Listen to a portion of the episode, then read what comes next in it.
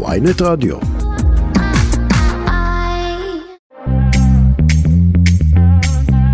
שלום לכם, אה, אתם שוב איתנו, כסף חדש, התוכנית הכלכלית היומית של ynet רדיו. אה, אני צחי שדה, עורכת התוכנית היום משקד אילת ותום חלד על הביצוע הטכני. ומה יש לנו היום?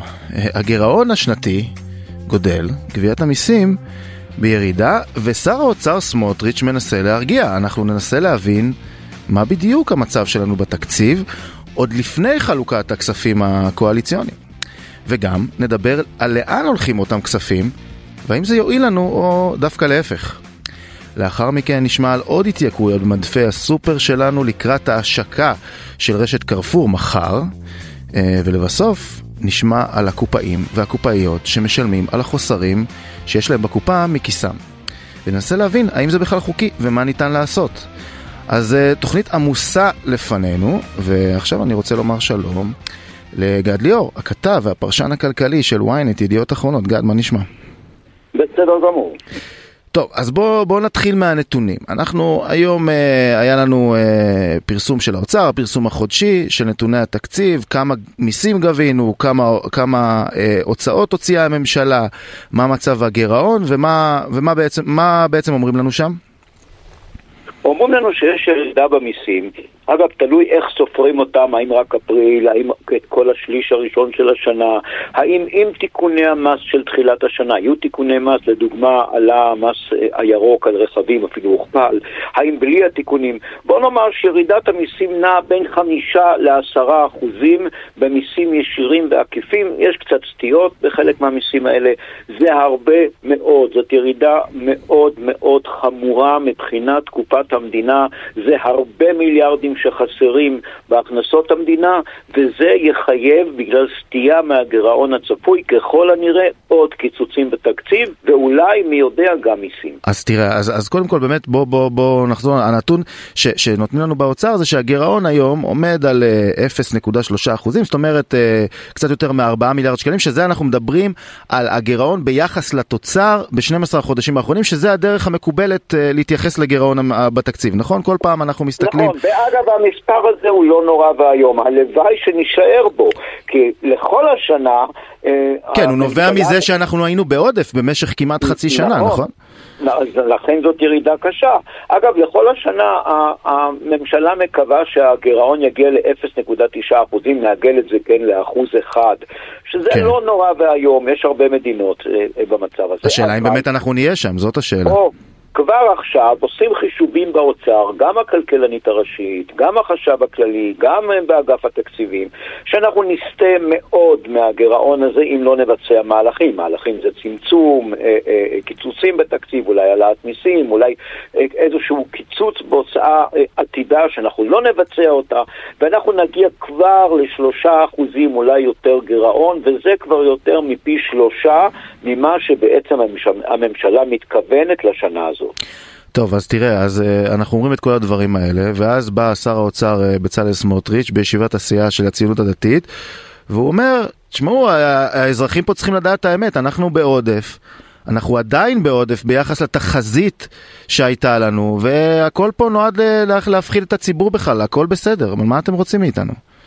שמעתי את השר אה, סמוטריץ' עכשיו אה, לא מזמן בסיעה שלו בכנסת. אה, אני לא יודע מאיפה הנתונים האלה, זאת אומרת, אני בטוח שלא הכלכלנים... לא, תשמע, אני, אני חושב שאני יכול להבין למה הוא מתכוון, שזה שהוא אומר שיש דבר אחד נכון במה שהוא אומר, מתחילת השנה, נכון, התקציב עדיין בעודף, אבל אתה יודע, זה לא אומר הרבה.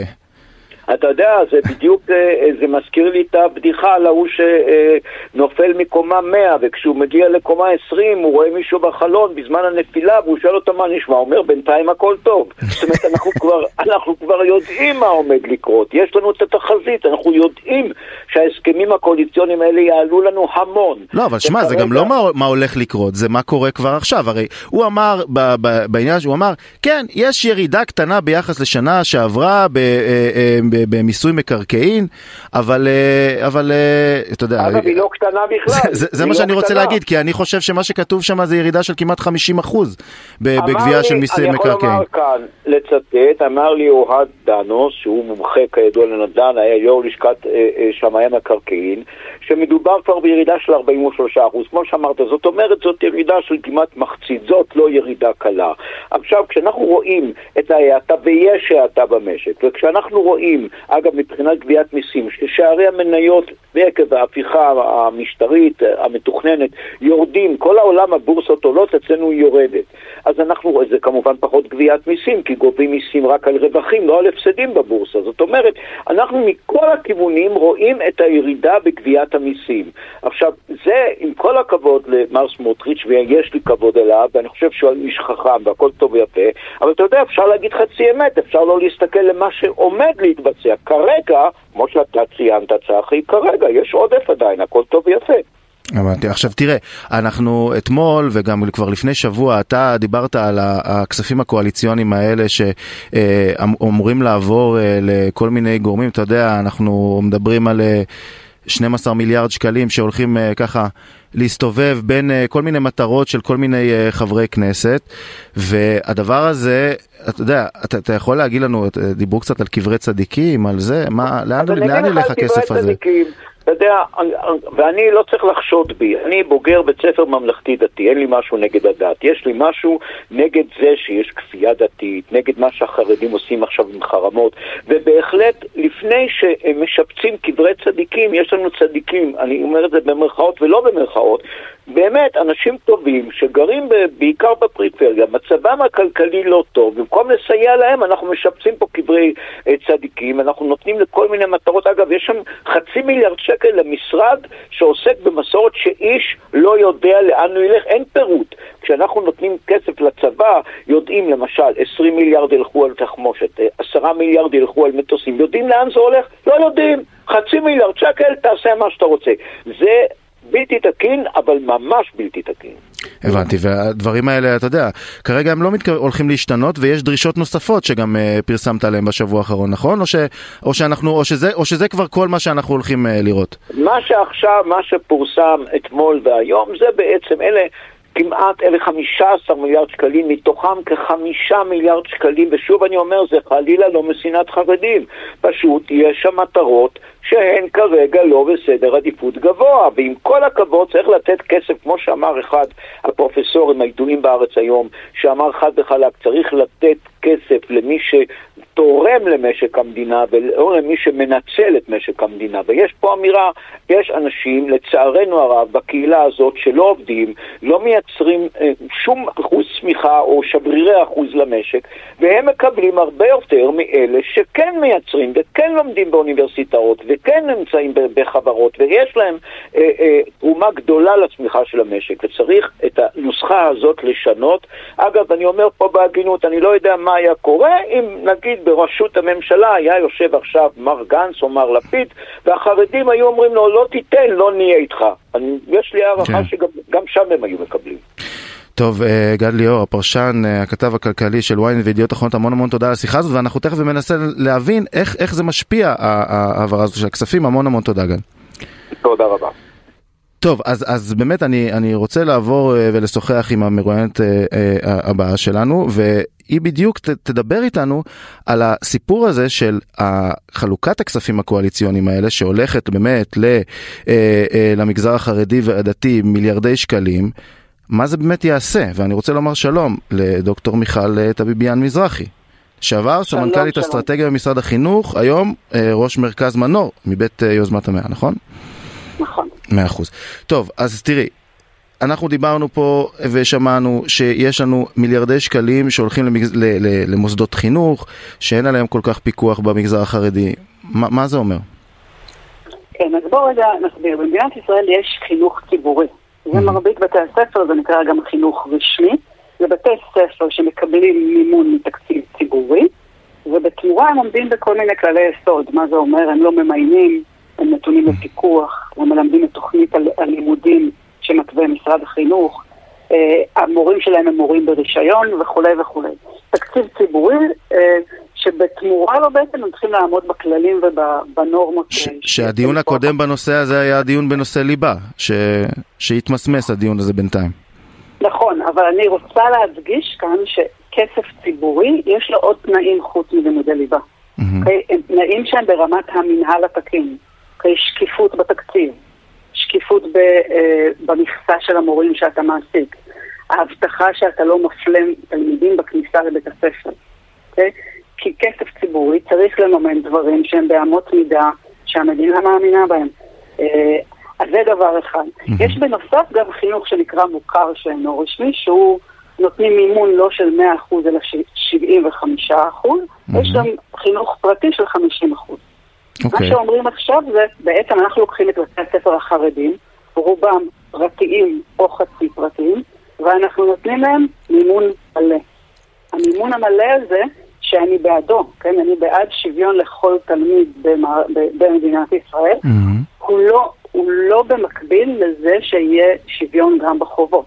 כלומר, שהם יעמדו בתנאי רישוי, באי מיון והיעדר אפליה, ברישוי של מורים, בתוכנית לימודים או בפיקוח. שזה חייבים לומר שבעצם זה מה שהיה בהסכמים הקואליציוניים, זה מה שהבטיחו למפלגות החרדיות וזה מה שהם קיבלו בעצם, לא?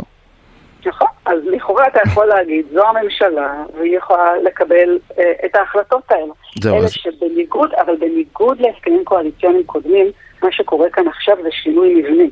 כלומר, ב- באופן שלא מדובר עליו בכלל, יהפכו את כל מערכת החינוך לחינוך פרטי. כי בעצם עכשיו גם תלמיד, אה, בית ספר בחינוך החילוני או המסורתי יבוא ויסתכל ויגיד, רגע, גם אני רוצה, אז אני אקבל רק 75% מימון, אבל אני אקבל חופש מוחלט. ולכן השינוי כאן הוא לא שינוי בהיקף התקציב, הוא גם שינוי באופי מוסדות המדינה, באופי מוסדות המדינה מערכת החינוך. זה חינוך שלא יהיה ממלכתי אלא מגזרי, זה חינוך שלא יהיה ציבורי אלא חינוך פרטי. ועל זה אני חושבת לא מספיק מדברים. זה, זה המטרה אבל את חושבת של משרד החינוך פה? רוצים שיהיה פה יותר חינוך פרטי? אני חושבת שאנשי המקצוע במשרד החינוך ובמשרד האוצר מבינים שזו בעיה קשה מאוד. רק שאין להם את היכולת לעמוד מול הפוליטיקאים שהם מקבלי ההחלטות בסופו של דבר. אני, בוא, אני, אתה יודע איך אני יודעת את זה? כי הסתכלתי מה משרד האוצר עשה בזמנו שהיה לו כוח כדי לעצור תהליכים דומים במערכת הבריאות. הוא עצר את השר"פ, הוא עצר את תיירות המרפא, הוא אמר אני רוצה שירות בריאות ציבורי אחיד לכולם. כי הוא ידע שזה יפגע באיכות השירותים, הוא ידע שזה יפגע ביעילות של השירותים. אותו דבר יקרה במערכת החינוך. אנחנו נשלם יותר, ואנחנו נקבל הרבה הרבה פחות. השאלה אבל אם באמת העובדה שזה עובר בכספים קואליציוניים ולא בבסיס התקציב ולא בזה, זה דברים שאולי אפשר יהיה לשנות אותם אחר כך. זאת אומרת זה... אני חושבת, זו ההקלה הגדולה שלי.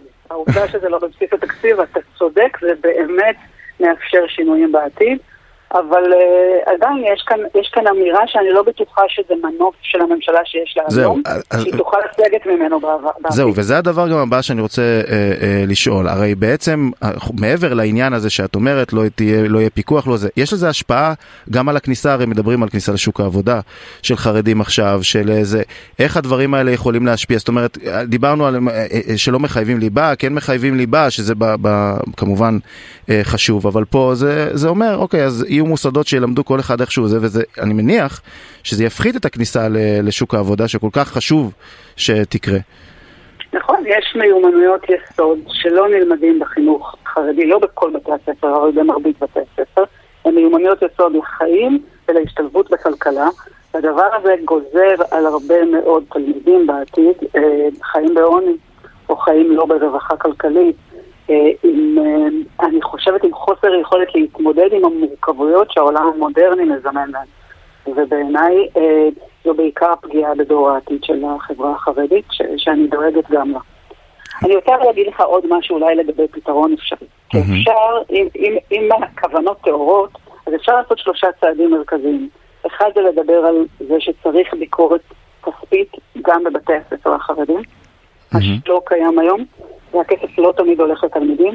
שתיים, לדבר על קריטריונים לפתיחת בתי ספר חדשים, כי מה שיקרה עכשיו זה שכל אחד יקים עמותה ויקים בית ספר חרדי, זה עסקה שווה. כן, זה, ודבר שלישי, לדבר... זה בדיוק העניין. שווה. ודבר שלישי, לייצר פיקוח פדגוגי לפחות על בתי הספר החרדים בשתי העמותות שמקבלות 100% תקצוב. שלושה צעדים שאם הממשלה תעשה, אז אני אומרת לך, הכסף ילך, אבל אני בטוחה שהוא ילך למטרות טובות לטובת החברה החרדית ולטובת השתלבות שלה בה. זהו, ואנחנו, אני, אני חייב לומר, גם באייטם הקודם אנחנו דיברנו על זה שעכשיו הגביית מיסים יורדת, הגירעון גדל, כסף, כסף כזה, כל כסף שיוצא הוא כסף שצריך ללכת בעצם לצמיחה, והכסף הזה שיוצא בכספים הקואליציוניים, ומדובר פה על סכומים מאוד מאוד גדולים, אני לא חושב שהוא יביא לצמיחה. צחי, אתה כל כך צודק. אני אגיד לך משהו שאותי נורא מטריד. אני ראיתי את מצגת משרד האוצר, אגף תקציבים, כשהוא בא לוועדת כספים, והוא הציג את זה שאחד היעדים זה צמיחה. והציג איזה צעדים צריך לעשות לשם הצמיחה. אף אחד מהצעדים האלה אנחנו לא רואים לא בבסיס התקציב ולא בהסכמים הקואליציוניים. הם עושים בדיוק את הצעדים ההפוכים, נראה לי שהם מבינים שזה לא נכון. וזה, את אומרת, אבל זה, זה עוד הפיך. אפשר עוד, אפשר עוד לעשות, לשנות. אה, החלטת הממשלה לגבי הכספים הקואליציוניים היא ביום ראשון, אה, ההצבעה לתקציב היא בסוף החודש, אני חושבת שיהיה זמן להתעשת ולייצר לפחות איזושהי רגולציה שתבטיח שהכסף הזה יגיע באופן הנכון לתלמידים החרדים, ובאופן שבאמת יאפשר את הצמיחה של המשק ואת הרווחה האישית שלהם. את, את אה, חושבת אה, מניסיונך שיש רצון כרגע בחברה החרדית? עזבי רגע את העניין של אה, אה, תקציבים ושזה, שאם כן זה ילך למקומות הנכונים, יש רצון לבוא וללכת וללמוד ולהשתלב בשוק העבודה בצורה אה, אחרת? תראה, יש שם קולות מגוונים, אני לא יודעת להגיד לך איפה נמצא הרוב, אני מבינה שיש כאן... אה, אה, מנהיגות פוליטית שיש לה אינטרס לשמור את האוכלוסייה באיזושהי בועה שמשרתת את האורתודוקסיה. אני חושבת שיש הרבה מאוד קולות בחברה החרדית שרוצים לשמור תורה ומצוות ולהקדיש את זמנם ללימוד תורה, אבל רוצים גם מיומנויות אחרות. ואני חושבת שצריך לאפשר להם את זה, זה לצד זה. אף אחד לא בא לשנות את החברה החרדית, אבל גם זה לא יכול להמשיך ככה לאורך זמן, כי החברה הישראלית לא תוכל להכיל את זה, הכלכלה הישראלית לא תוכל להכיל את זה. ואני חושבת שיותר ויותר אה, אנשים מהאוכלוסייה החרדית מבינים את זה, עוד קשה להם להשמיע קול, זה מה שמגיע אליי, עוד קשה להם להשמיע את הקול. אה, דוקטור מיכל טביביאן מזרחי, לשעבר סמנכ"לית אסטרטגיה במשרד החינוך, היום ראש מרכז מנור מבית יוזמת המאה, המון המון תודה על השיחה הזאת. תודה רבה. תודה. טוב, אה, אנחנו בכסף חדש, התוכנית הכלכלית של ynet רדיו, ואנחנו עכשיו יוצאים להפסקה מוזיקלית קצרה. טוב.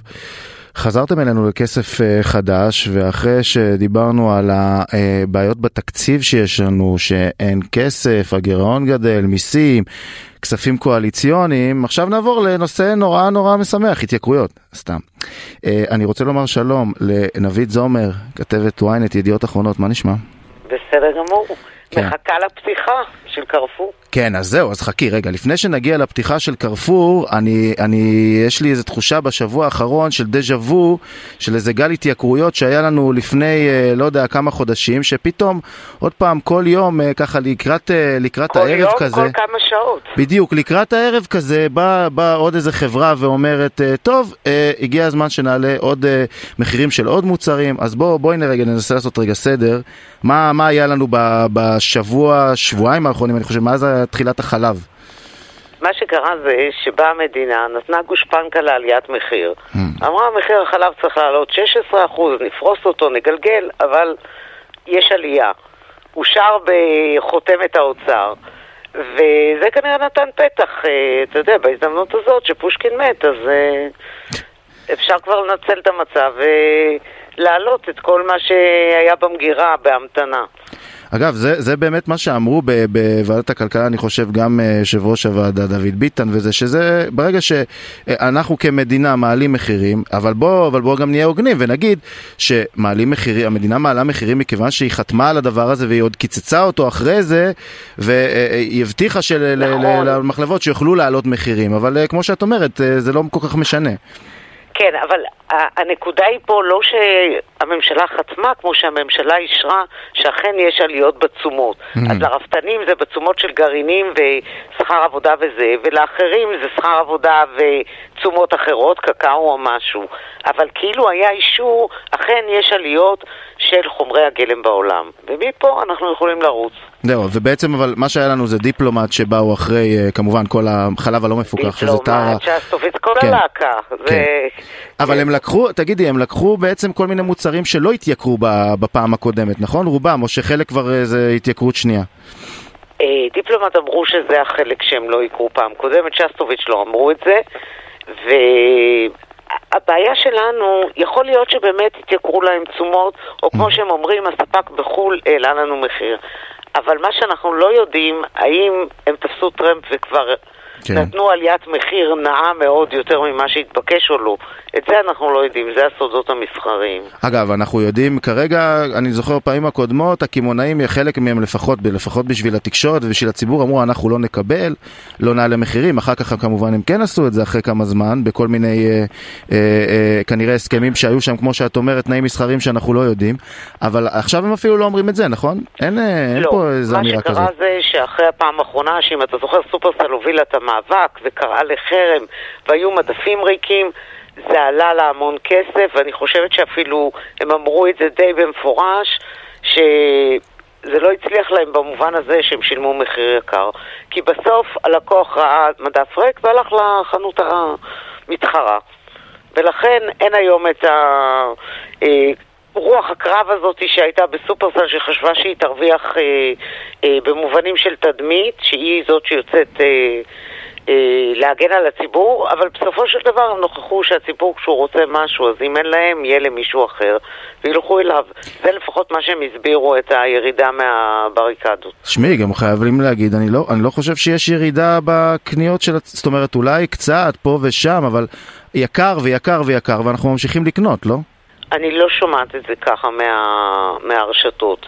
יש, מתחילה התמתנות. זאת אומרת, אם אתה קנית פעם מעדנים כאלה, אז היום אולי אתה קצת, mm. אה, קצת מצמצם, אולי אתה לא קונה כל יום מעדנים לילד, אבל אין, הציבור בסופו של דבר יש לו סכום נתון, ואם הוא משלם יותר למשכנתה ויותר לדברים אחרים, הוא חייב לצמצם באיזשהו מקום. ואז זה לא משפיע, אבל לא מרגישים את זה, זאת אומרת שם כן ברמה של המחירים, שאומרים, טוב, אז אולי אנחנו ננסה לא לעלות, להביא דברים יותר זולים אולי, אולי תכף אנחנו נגיע לדבר על קרפור, שזה השאלה פה מה יקרה, אבל, אבל לא מנסים ברשתות כרגע לעשות את זה? אני חושבת שזה רק התחלה של תהליך מבחינת השחיקה mm-hmm. בכוח הקנייה של הצרכן.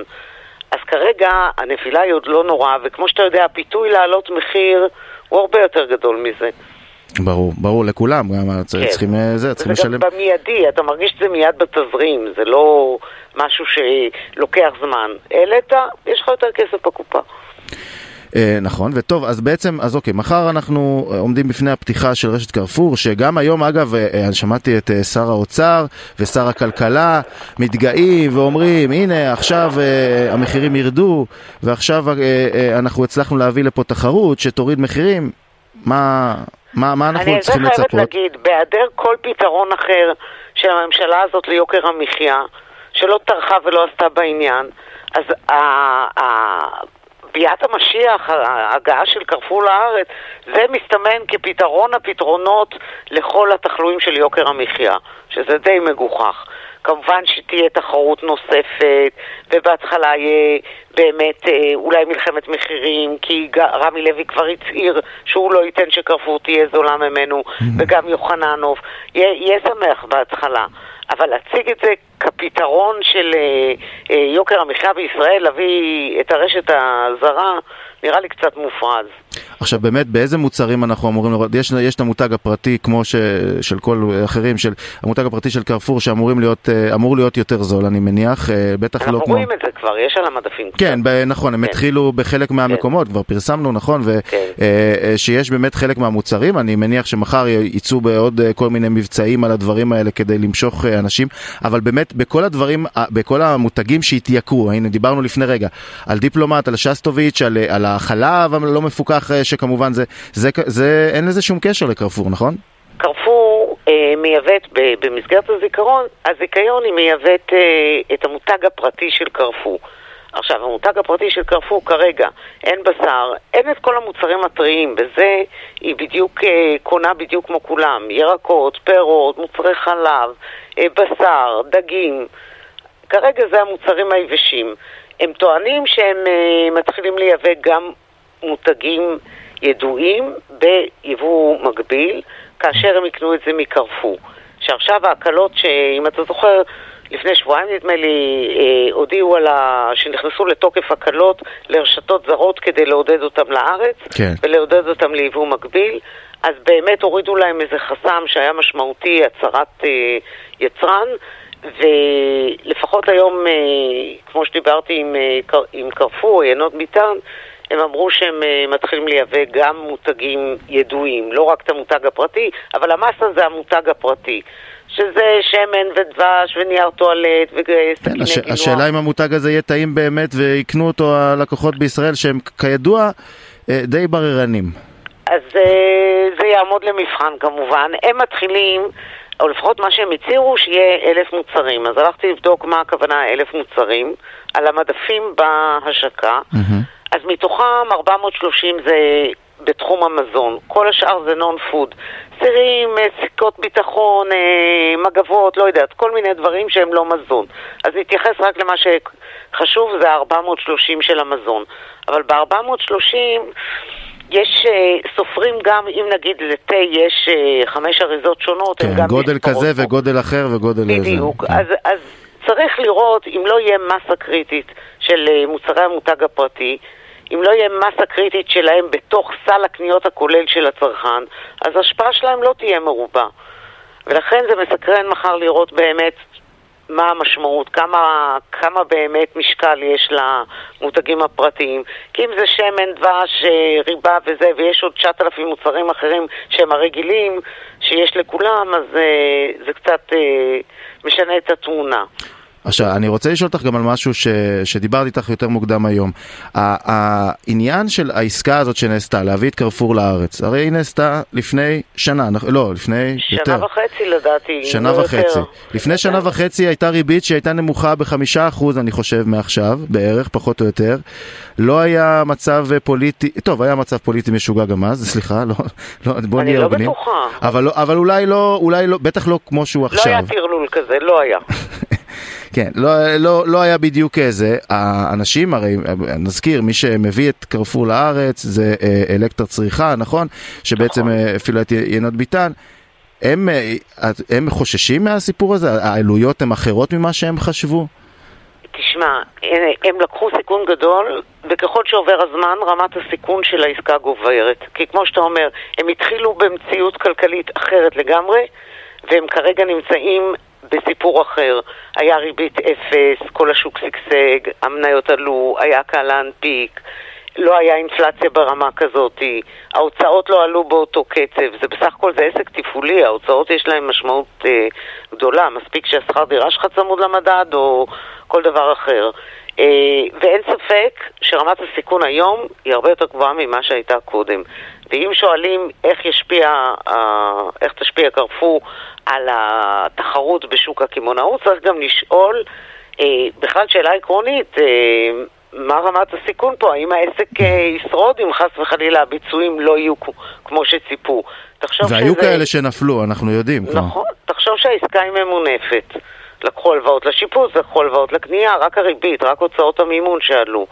אה, בחצי שנה האחרונה התפרסם שהם חיפשו שותף להכניס, שיזרים אה, לפי הערכות 500 מיליון או משהו, ולא מצאו.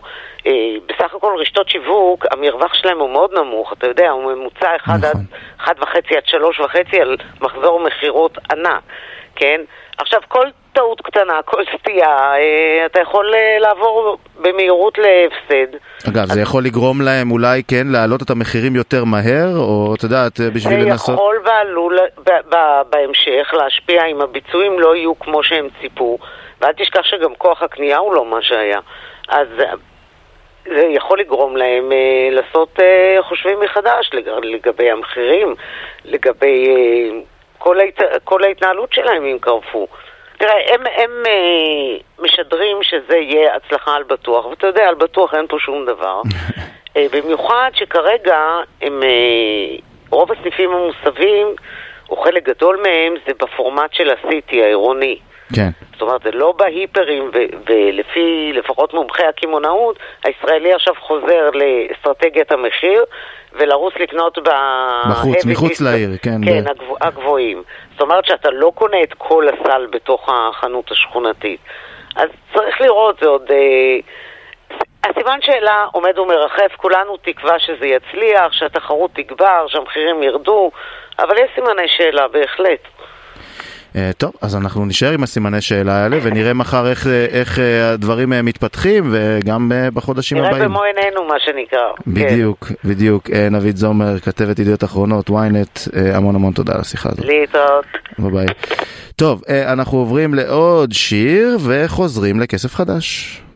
טוב, שוב אתם איתנו בכסף חדש, התוכנית הכלכלית של ynet רדיו, ועכשיו אנחנו רוצים לדבר על נושא אחר אה, לגמרי, ולספר שבימים האחרונים אה, היה, ב, אם קראתם ynet, אז אה, ראיתם אה, תחקיר על אה, רשת ויקטורי.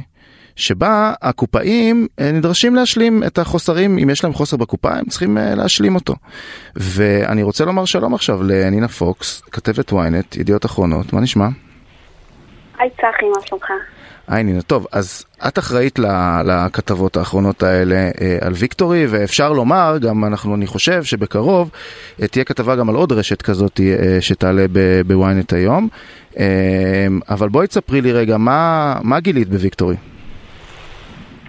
אז חשוב לציין שלא אני גיליתי, אני אתן את הקרדיט לקופאית אמיצה ומדהימה בשם חנה אלבאון, אני מקווה שאני הוגה את שמה נכון.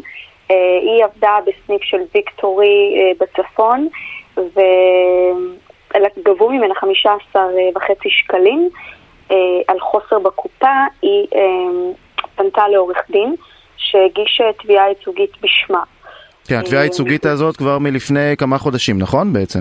נכון, אבל רק בשבוע שעבר התביעה התקבלה, התביעה הייצוגית אושרה על ידי בית משפט, כלומר mm-hmm. שעכשיו יתחילו בהליכים. Mm-hmm. ובעקבות ההודעה שהתביעה התקבלה, הגיעו אליי עדויות של עוד קופאיות מרשת ויקטורי, שטענו שגם מהן גובים כספים על חוסרים בקופה. הם תראו לי ממש איך זה, את השיטה, איך כן, זה עובד. איך זה עובד? כל יום. בסוף כל יום הקופאיות סופרות את הכסף, מוציאות דוח, הן מגיעות עם זה לקופה הראשית. בקופה, הראש... בקופה הראשית עושים איזושהי השוואה. ברגע שרואים שיש חוסר, הם מבקשים מאותה קופאית להשלים את הכסף מכספן הפרטי. חשוב להדגיש באותה נשימה שהקופאיות האלה מרוויחות שכר מינימום ועובדות בעבודה מאוד מאוד קשה, סזיפית, עם אנשים שבדרך כלל לא ממש נחמדים. אז גם השכר נמוך ועוד מבקשים מהן להשלים עכשיו, את וזה, הכסף. וזה קורה הרבה יחסית, החוסרים האלה? זאת אומרת, זה יכול, אני מניח שזה יכול לקרות שאת יודעת, מתבלבלים בספירה, עושים זה, זה דברים שקורים. זה תלוי קופאית. קודם כל, בתור קופאית חדשה, מן הסתם זה יכול לקרות יותר, מכיוון שהיא פחות מיומנת בספירה, בדיוק, בעודף, בקבלת מזומנים. קודם כל, זה קורה, כל קופאית שדיברתי איתה אמרה שזה קרה כמה וכמה פעמים, ולעיתים זה הגיע ממש לסכומים ממש גדולים, 400, 600 שקל, 100 שקלים. כן, שזה השכר מינימום, אנחנו מדברים על 5,000 שקל בחודש, אז זה, יש לזה משמעות גדולה. בדיוק. עכשיו, אני הופתעתי לגלות, בעקבות הכתבה שפרסמנו, ששם פרסמנו עוד עדויות כאמור, הבנתי שזו תופעה ממש רווחת, ולהפתעתי לא רק בסופרים. אמנם בקרוב אנחנו נפרסם עוד כתבה עם רשת סופרים, רשת מזון מאוד מאוד גדולה, אבל זה קורה גם בתחנות דלק וגם בקופות, גם בחנויות בקניונים וגם במסעדות. דורשים ככה בצורה שחורה. כן.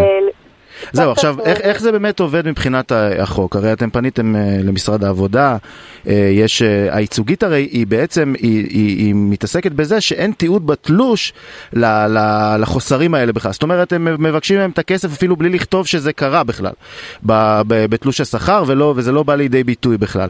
אבל האם בכלל מותר? אם קופאית מסכימה, למשל, לא יודע מה, מחתימים אותה על מסמך שהיא צריכה, אם יש לה חוסר, היא צריכה להשלים. זה דבר שהוא מתקבל? זה אמור לקרות? חד משמעית לא, זה גם כתוב בחוק, וזו התגובה שהביאו לנו ממשרד העבודה.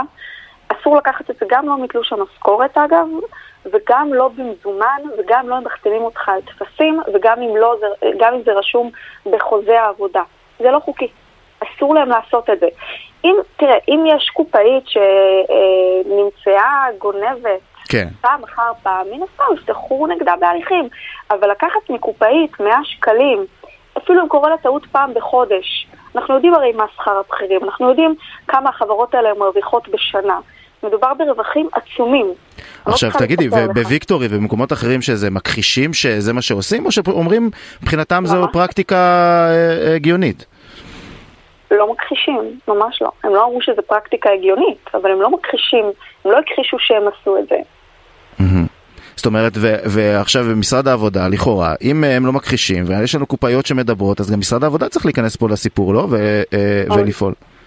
הם חד משמעית, אה, לא רק שהם ייכנסו, הם כבר נכנסו, ונגד ויקטורי נפתחו הליכים מנהלתיים ופליליים שמתנהלים גם בימים אלה בבית המשפט, והוטלו עליהם קנסות בגובה של 340 אלף ש"ח, בין היתר גם על העניין הזה של גביית uh, כסף mm-hmm.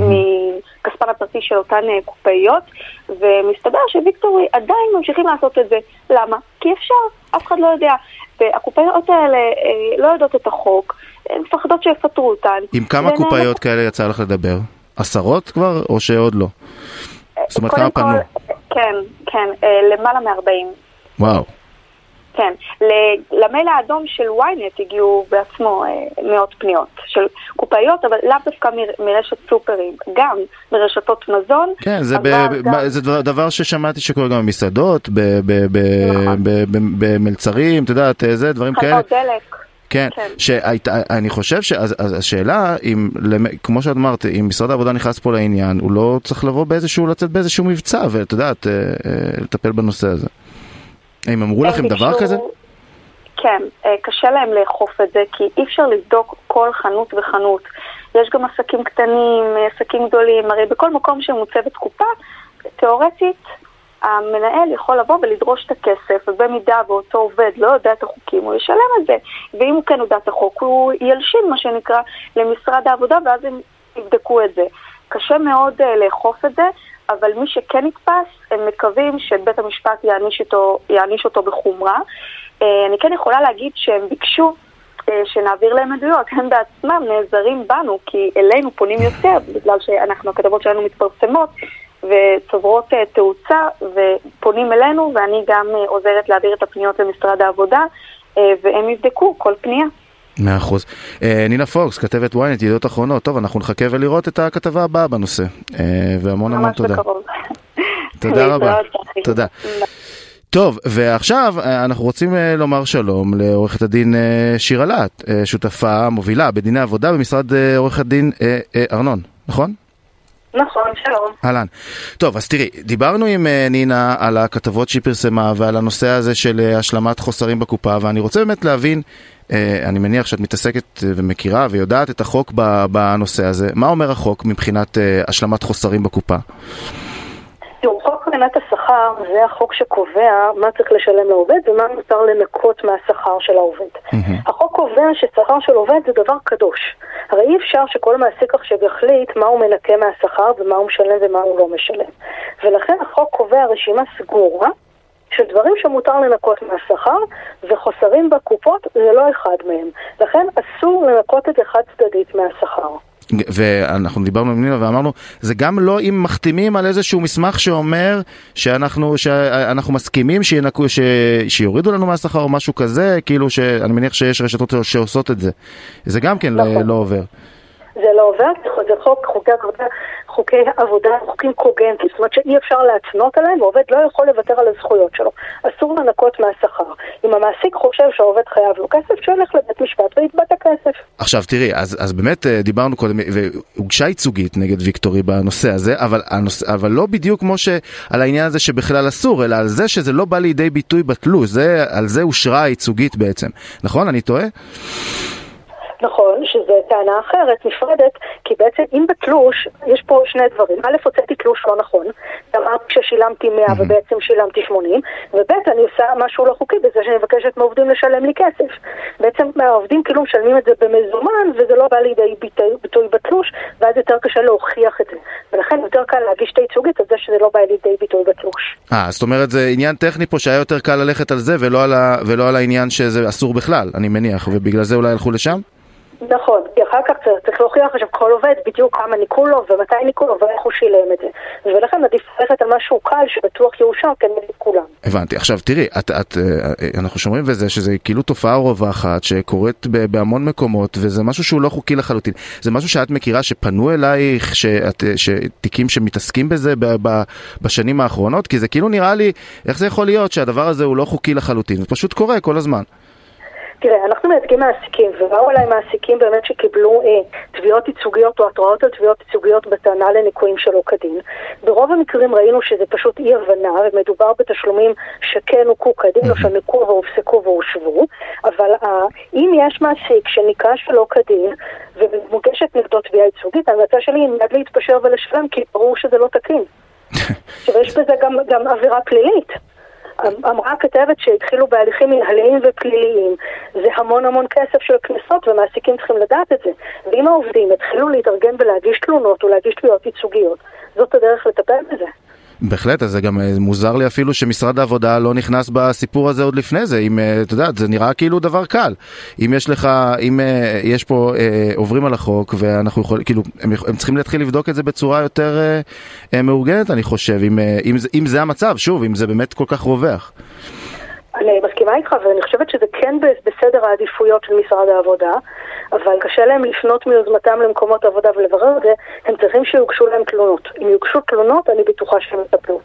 הבנתי, ובאמת, אה, אם את אומרת שאת אה, אה, כמייצגת של מעסיקים, אני מניח שאתם מנחים את המעסיקים שלא לעשות דברים כאלה, ואנחנו מדברים פה על רשתות עצומות, כן? ויקטורי זה רשת ענקית, הולכת להיות עוד רשת שאני, שוב, זה, זה הגיעו תלונות באמת ל-ynet מכל הספקטרום של המקומות, וכל דבר היא באמת ייבדק, אז הרשתות האלה, מה, הן לוקחות את הסיכון הזה? תראה, אני לא יכולה לדבר בשמם, אני מניחה שכן, עובדה שבפועל זה כנראה עובד להם, שזה מאוד מצער, אבל שוב, זה, אין, אין בכלל, לא יכול להיות ספק, החוק מאוד מאוד ברור בעניין הזה. אסור לנקות משכר עבודה שום רכיב שלא מפורט במפורש בחוק. אסור. שוב, שכר עבודה, אמרתי את זה, אני אומרת את זה קודם, גם שוב, זה חשוב, שכר עבודה זה קדוש. מעסיק לא יכול לעשות דין לעצמו. לא יכול להיות שכל מעסיק יחליט מה הוא משלם ומה הוא מנקה. וגם, ו- ו- ואני רוצה רק לחדד את זה, זה גם אם נניח יש הסכם קיבוצי, זה גם לא יכול לבוא לידי ביטוי שם, נכון? אלא אם כן, כן יש איזושהי הסכמה. קיבוצי יכול לאפשר לנקות קנסות שמוטלים בגלל הליך משמעתי. Mm-hmm. הסכם קיבוצי לא יכול לאפשר לנקות כל חוב שהוא. הוא יכול לקבוע איך מבררים את החוב, איך בודקים אם העובד חייב או לא חייב. הוא לא יכול מראש לתת הסכמה גורפת שהמעסיק ינקה מה שבא לו. זאת אומרת, אם נניח לא אני קיבלתי דוח חנייה, או קנס בכביש 6, או כל דבר כזה, זה לא יכול, אי אפשר באופן אוטומטי לנקות את הדבר הזה מהשכר, אלא צריך אה, לברר את זה עם העובד קודם. כן, למרות שאני חייבת להגיד שקנס דוח חנייה זה קצת אחרת. כי פה הסכום לא שנוי במחלוקת, ברור שזה על הרכב שהיה בשימושך, זה אחרת. הבנתי. זה לא כמו שהמעביד החליט שחסר 100 שקל או 50 שקל או 30 שקל בקופה. הבנתי. אוקיי, עורכת הדין אה, שירה להט, אה, שותפה מובילה בדיני עבודה, משרד עורכי הדין ארנון, השארת אה, את, אותנו על, על הנושא הזה, תודה. יופי, בשמחה. תודה רבה. טוב, אה, אנחנו הגענו לסוף אה, אה, כסף חדש ואני רוצה לחזור ולומר על האייטם האחרון שדיברנו עליו שבקרוב מאוד בוויינט תתפרסם ידיעה על השלמת חוסרים בקופות של עוד רשת מאוד גדולה וכדאי כדאי כדאי לעקוב ו, אה, ולהאזין. אה, תודה רבה לשקד אילת שערכה את אה, התוכנית ותודה רבה לתום חלד על הביצוע הטכני. אה, אני צחי שדה, אנחנו כסף חדש ונהיה כאן שוב מחר בארבע. תודה.